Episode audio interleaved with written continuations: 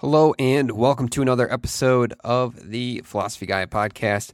Brendan Weber here, your host once again. So I'm going to start doing some philosophy quick takes to kind of help, uh, kind of help with what's what's currently happening in pop, pop culture entertainment and what's happening in film and TV and all that. That's basically what society currently cares about, and kind of look at it quickly from a philosophical level to not dive in, I guess, so deep as much. So I'm just trying to just trying to basically stay relevant and all. So let me know what you think of these quick takes I'm going to be starting to do. In the case, in this case of this episode, and the first one I'm doing is it's of Black Mirror Bandersnatch. So I'll likely kind of take a take a long, longer commentary down the road and like kind of do like a typical episode, like the philosophy of situation. Now, as I mentioned though in the pre in the previous episode, I'll mention how how spoiler heavy it will be in case you haven't seen the show or film. Uh, so maybe the, the you want to listen to the episode to help inspire you to go and see the film or TV show. So in the case of this episode, it will be spoiler light as I'll be I'll be discussing a plot point that you'll know about from the trailer and kind of the central philosophical theme that you'll likely find out before you go in. But I won't spoil any endings, for example. But it will partially spoil kind of the main character's realization on life, I guess you could say, and also about his his realization of this philosophical idea. But you you can kind of learn by even reading anything that what the kind of the, somewhat of the philosophical idea is going in and that mystery behind that. So basically, I'm trying to say is also proceed at your own risk here, but it is spoiler light. It's not spoiling any of the main plot points, I would say. So also before we dive in further, you know, please leave a rating, review, and subscribe on iTunes if you've been enjoying the show and been listening to the show as well, or want to support the show, as well as sharing with your friends and family that helps support the show. Also, for bonus content, you can check out my Patreon page and stay up to date by signing up for uh, a Philosopher's Stone community, my little email list I'm trying here. And all those links are below. But uh, anyway, I want to get back to the content. Like I said, it's a quick take. And basically, as I kind of wrote out some notes on doing this episode, I say it's a quick take, but it might end up being close to a regular length of the episode. But I do it will be shorter than my typical, which I usually have been doing about 20 minutes or so. But I think it'll be shorter than that. So basically, Blake Black Mirror Bandersnatch. It was just released. I think it was released actually just yesterday. So the 28th, in case of when you're listening, the 28th of December. Uh, it came after there was kind of some leaked footage on Twitter, not footage, but leaked tweet that a lot of people thought the season five would be dropping to, uh, in December, but instead it turns out it's kind of this sh- longer length episode slash kind of like a film situation, and so we also are still going to get season five as well, and I think it's coming in early 2019 from what I've heard. But yeah, basically this is kind of like a new approach and interactive film that they went with, and Netflix is also going with. But they had Black Mirror kind of start off this new trend they're going to be starting of these interactive films. So Black Mirror Bandersnatch is about a young programmer who's making a fantasy novel into the the game into a game for a big video game company. So he tries to keep his mind into making it the the perfect game, but his own reality becomes dis- disoriented and in question throughout that process. So if you haven't seen the film, and I, re- I highly recommend you do it, this post only contains, like I said, minor spoilers and is more focused on the philosophical concepts being presented in the film. So essentially, the new Black Mirror series entry is commentary on this philosophical idea of free will and determinism. It's not obviously not the first time that a film has done this, but I l- like the way this film went about doing it with that interactive method and basically kind of doing some meta commentary on that. So it boils down to a thoughtful discussion of this idea of choice. We think that we, the viewer, are in control even when we are are controlling essentially Stefan Butler, the main character, and the decisions you're essentially making for him in the film but the actual creator or writers or, or producers of this show or basically any show or video game you, you play or listen to or, or watch have created an, an intended determined path for us to follow. So the real character has made an illusion of free will. Players of games have an illusion of free will. And us, real humans in our everyday lives, is has an illusion of free will. That's what this film is basically saying. So I kind of imagine it as layers of reality. the game Stefan is creating gives you an illusion of choice. Stefan himself has an illusion of choice. We, the viewers, have an illusion of choice. Like I said, us in real life have an illusion of choice, just like Stefan, just like the game that he's creating in the film. So, who has set out our path? Is the destination already determined for us? So, you can get really meta here where, where the first choice of the entire film isn't choosing between the two kinds of cereal, which is the first choice you're given actually in the film. Slight spoiler alert, but it's, I don't think it really does anything for the plot. But th- it's like this first intro choice, basically, to kind of get you used to the mechanism of the film. And it's choosing, but the real first choice that we have, the real meta first choice, is choosing to watch the film itself. You already, by choosing to watch the film, you've already set yourself down this predetermined path in a sense. So this little quote is a spoiler light here. So you can I don't know, fast forward a few few seconds if you'd like, if you don't want to hear this quote.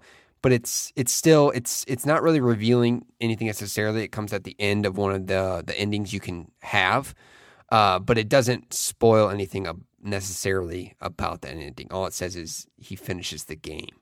So basically, what, what the quote is is from Stefan at one of the endings. He comments on finishing his game. He says, I realized I just had to give the player the illusion of free choice. I decide how the story ends. And I take this commentary on our lives as well. So even if you think about the illusion of choice, accepting our limit of choice, recognizing that we don't indeed have free choice, let's say you accept this. But what do we do about it? Do we do we go insane like the, the book author that's mentioned in the film, commit cruel acts? Or do we accept the illusion of choice but continue to operate as though choice still exists for us?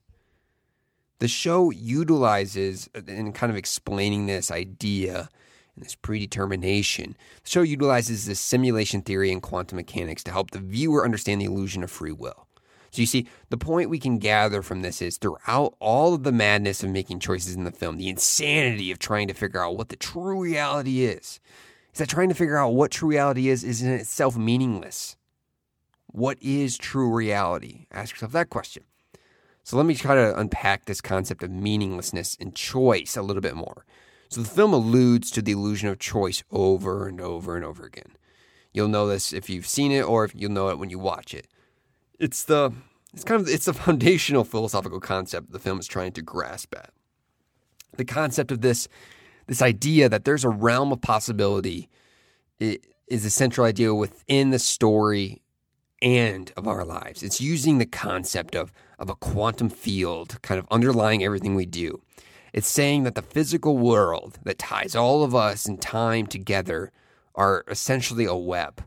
Knowing how the film was formulated is itself a kind of a web of destination. You should kind of look that up as well, how they formulated the film and kind of the AI software they used to formulate the film. But in itself, it's kind of a web of choices that are have these destinated paths. So every choice you make has a predetermined destination that is dictated by this underlying field of physics it lies upon. So during one of the paths, for example, you get a dialogue with Colin that alludes to this idea, the Pac Man conspiracy. And I won't spill how this Pac Man conspiracy came about or what happens when they talk about it and, all, and why they talk about it. But the dialogue comes about, but it, but it helps provide some philosophical commentary on reality and choice. So here's kind of a paraphrase quote from the film that, that Colin says We are all living in Pac Man's world. You know what Pac Man's PAC stands for? PAC, program and control. He's program and control, man. The whole thing's a metaphor. All he can do is consume. He's pursued by demons that are probably just in his own mind. How many times have you watched Pac Man die? It doesn't bother him. See, a new predetermined path is ready to start right after you finish.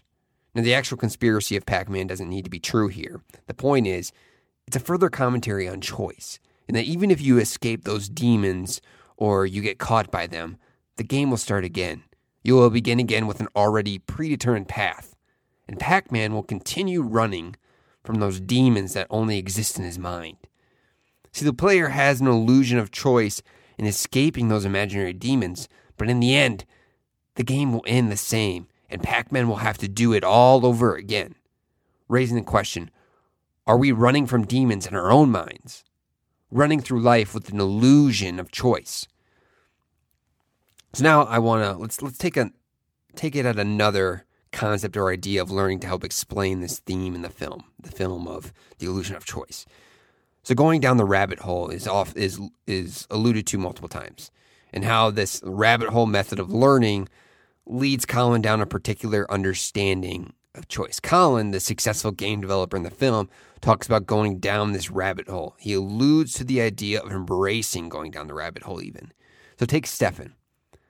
The theme of the film is he is developing this game where he wants to give the gamer a choice of choosing their final end, creating a feeling that they are building building their own adventure, which is an attempt to do a go around of the very narrative based action games of the 1980s period the film was based in, and even continues today, I would say, where a game or even a film, I guess you could say, however you kind of want to imagine this, where a game leads you down a set path, a set in stone path, down a tunnel, such as a famous video games of today, like the top rated Uncharted series is one I would I would comes to mind. Or even more recently, Red Dead Redemption 2. Even an open world game, it kind of has this predetermined set tunnel vision like story that goes down this one path. But back to the rabbit hole idea. Initially, Stefan had a concept he was exploring that took him down a rabbit hole to finish the idea for his game, Bandersnatch. To create this, this free will aspect of the game to make your own story. But once inside that rabbit hole of his initial concept, Stefan finds himself with new ideas to explore. New ideas he finds that he connects to his initial idea of creating that, their own adventure. So, what did this rabbit hole make him find? So, I'll avoid major spoilers of the film and what leads him to do in the making for the various endings you can achieve in the actual choices in the film.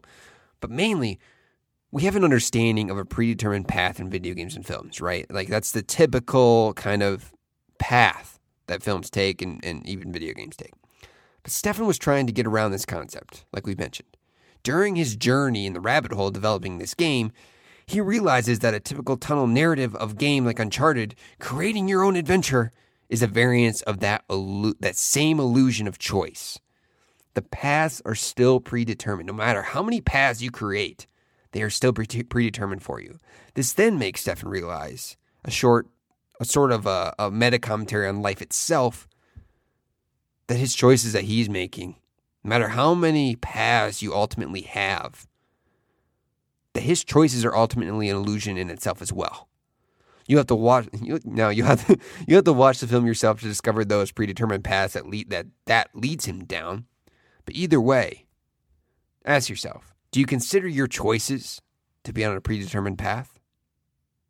But anyway, that's the, the philosophy quick take for today on Black Black Mirror Bandersnatch. Thank you for listening. Let me know what you think uh, using the email below. And please subscribe, rate, and review, and continue listening. And thank you for support. And tune in next time. Thanks.